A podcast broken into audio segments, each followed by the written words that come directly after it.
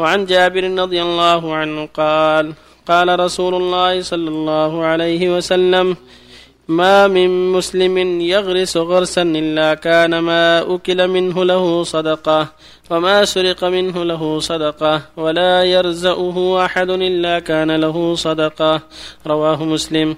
وفي رواية الله فلا يغرس المسلم غرسا فيأكل منه إنسان ولا دابة ولا طير إلا كان له صدقة إلى يوم القيامة. وفي رواية الله لا يغرس مسلم غرسا ولا يزرع زرعا فيأكل منه إنسان ولا دابة ولا شيء إلا كانت له صدقة.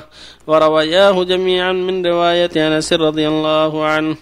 وعنه رضي الله عنه قال أراد بنو سلمة أن ينتقلوا قرب المسجد فبلغ ذلك رسول الله صلى الله عليه وسلم فقال لهم إنه قد بلغني أنكم تريدون أن تنتقلوا قرب المسجد.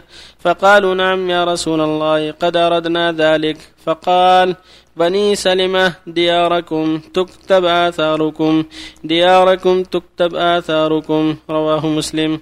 وفي رواية إن بكل خطوة درجة. رواه مسلم ورواه البخاري أيضا بمعناه من رواية أنس رضي الله عنه. وعن أبي المنذر أبي بن كعب رضي الله عنه قال كان رجل لا أعلم رجلا أبعد من المسجد منه وكان لا تخطئه صلاة فقيل له أو فقلت له لو اشتريت حمارا تركبه في الظلماء وفي الرمضاء. فقال ما يسرني أن منزلي إلى جنب المسجد. إني أريد أن يكتب لي ممشاي إلى المسجد ورجوعي إذا رجعت إلى أهلي. فقال رسول الله صلى الله عليه وسلم قد جمع الله لك ذلك كله. رواه مسلم. وفي رواية إن لك ما احتسبت.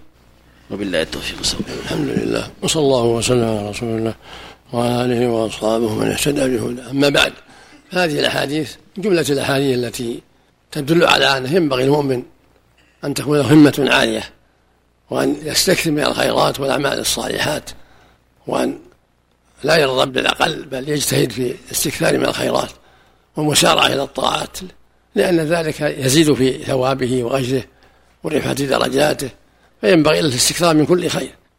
ولهذا بين النبي صلى الله عليه وسلم للأمة هذا المعنى. وأرشدهم إلى أسباب الخير حتى لا يضعفوا ويكسلوا ومن ذلك قوله صلى الله عليه وسلم ما من مسلم يغرس غرسا أو يزرع زرعا تلاقي منه دابة أو طير أو إنسان إلا كان له صدقة. في اللفظ الآخر فيرزق بشيء أو يسرق منه شيء إلا كان له صدقة.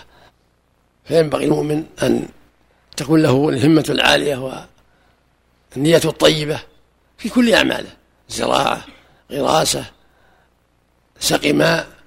أي شيء ينفع الناس؟ تكون في نية صالحة يرجو في ثواب الله. كالزرع والغرس وإيجاد مصانع الماء للناس ومحل ورد للناس وتسهيل الطرق وإزالة الأذى من الطرق وإلى غير هذا من وجوه الخير. والصدقة بالقليل اتقوا النار ولو بشق تمرة ولما بلغ النبي صلى الله عليه وسلم أن بني سلمة قد أرادوا القرب من المسجد نصحهم. قال يا بني سلمة دياركم تكتب آثاركم. دياركم تكتب آثاركم. يعني الزموها الزموا دياركم تكتب آثاركم خطواتكم. إلى المسجد ذهابا وإيابا. وجاء الحديث الصحيح وصلى الله عليه وسلم من عبد إذا خرج من المسجد يخرج من المسجد. إلا كتب الله له بكل خطوة درجة. وكتب له بها حسنة ومحى عنه سيئة. فالإنسان إذا عمد إلى المساجد يعني يريد الصلاة فهو على خير عظيم خطواته. يكتب له بها حسنات وتربى له بها درجات. تحط عنه بها خطيئات حتى يصل المسجد. فإذا وصل المسجد لم يزل في صلاة ما دام ينتظر الصلاة. وهكذا بعدها ما لم يؤذي أو يحدث فهو في صلاة. وما تصلي عليه تستغفر له تقول اللهم اغفر له اللهم ارحمه اللهم صل عليه.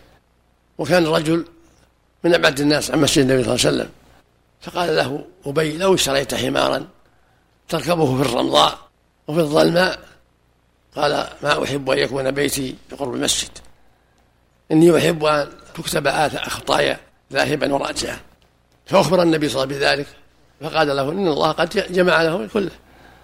إن الله قد جمع له أجر خطاه يعني ذاهبا وعيبا وفي الحديث الآخر يقول صلى الله عليه وسلم أبعد الناس أعظم الناس في الصلاة أجرا أبعدهم فأبعدهم ممشى.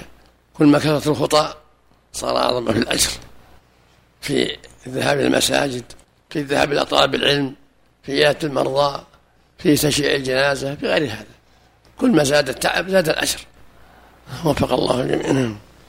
بالنسبة للأجر المترتب على الذهاب إلى المسجد هل هو خاص بالمشي أم يعم الراكب وغيره؟ يعم الراكب وغيره. راكب السيارة. راكب. كل من ماشي راكب ولا سوى ماشي. يكتب له بأجر الخطوة كذلك. الله أعلم. المقصود له أجر مسابقته وسيره المسجد سواء بقدر الخطى التي لو مشى عدت له أو على وجه آخر. ربنا أعلم. سبحانه وتعالى. أقول في بضع أحدكم صدقة وضعي جماعة الزوجين هل يشترط في هذا النية عفى الله عنه؟ لا ما هو بظاهر ولا هو نية. مؤجور ولا مهاجر على جماعة أهلنا من أسباب غض البصر وإحصان الفرج له ولها. قالوا يا رسول يأتي أحدنا شهوته ويكون له أجر قال أرأيت لو وضعها في حرام؟ أكان عليه وزر؟ فهكذا إذا وضعها في الحلال كان له أجر. اللهم المستعان من كان بجنبه مسجد ويتخطى إلى مسجد أبعد. ما في بأس. إذا قصد الأجر. إذا كان المسجد القريب لا يترتب عليه شيء ذهابه منه لا يتهم بشيء ولا يترتب عليه تخلف ناس. أما إذا كان وجوده فيه يجمعهم ويعينهم على المحافظة فصلاة في المسجد القريب الذي يحصل به جمع الناس وحرصهم على الصلاة بأسبابه أولى. أما إذا كان ذهابها إلى مسجد بعيد لا يترتب عليه شيء ولا نقص فلا بأس. مثل ما قال صلى الله عليه وسلم أعظم الناس في الصلاة أيضا أبعدهم فأبعدهم ممشى لكن بعض الناس وجدوا في المسجد من أسباب جمع الناس ومن أسباب حرصهم على الحضور وقد يتهم لو راح قال ما صلى ولا كذا يرمى عرضه نعم شيخ هل تشترط الموالاة في الغسل أم يجوز تفريقه؟ السنة الموالاة نعم. لكن السنة الموالاة كما كان النبي يوالي نعم. لكن لو أخل بشيء وغسله بعد ذلك لا بأس لو أخل بشيء من جسمه من شعر رأسه أو من صدره أو من كذا وغسله الحمد لله. لو فرق تفريقا طويلا يعني غسل بعض أجزاء. على كل السنة الموالاة المشروع الموالاة لا يتعمد الترك. لكن لو وجد شيء خل به ثم تنبه غسله مثل نسي المضمضة نسي الاستنشاق ثم تنبه يتمضمض ويستنشق بنية الغسل. والحمد لله. أراد أن يصلي على جنازة في مسجد فتذكر أن له شيء آخر في مسجد آخر. فاستقبل الجنازة قبل الصلاة وصلى عليها ثم خرج إلى المسجد الثاني لوحده. يقول ما حكم صلاتي وهل يشترط لصلاة الجنازة؟ وضوء أم لا؟ أي لا بد من لا بد من وضوء صلاة الجنازة مثل غيرها من الصلوات. وصلاة أحسن الله عليك التي صلىها. لو صلى واحد ما يضر ما يشترط لها جماعة صلاة الجنازة. بعض الناس في المحادة عفى الله عنك على زوجها أنها إذا انتهت يقام لها مأدبة وبعض العزايم فما أدري. ما هو مشروع لأنها مباح من باب المباحات لأنها من حبسها مدة طويلة إذا عزمها قاربها لا بأس. لا مو شيء قال عبادة أمور عادية. مثل الغدو من السفر والشفاء من المرض وأشبه ذلك. ما ينكر عليه شكرا لله ما في لا ما في إنكار. صلى الله عليه وسلم. ليست نياحة لا تعتبر نياحة. لا لا.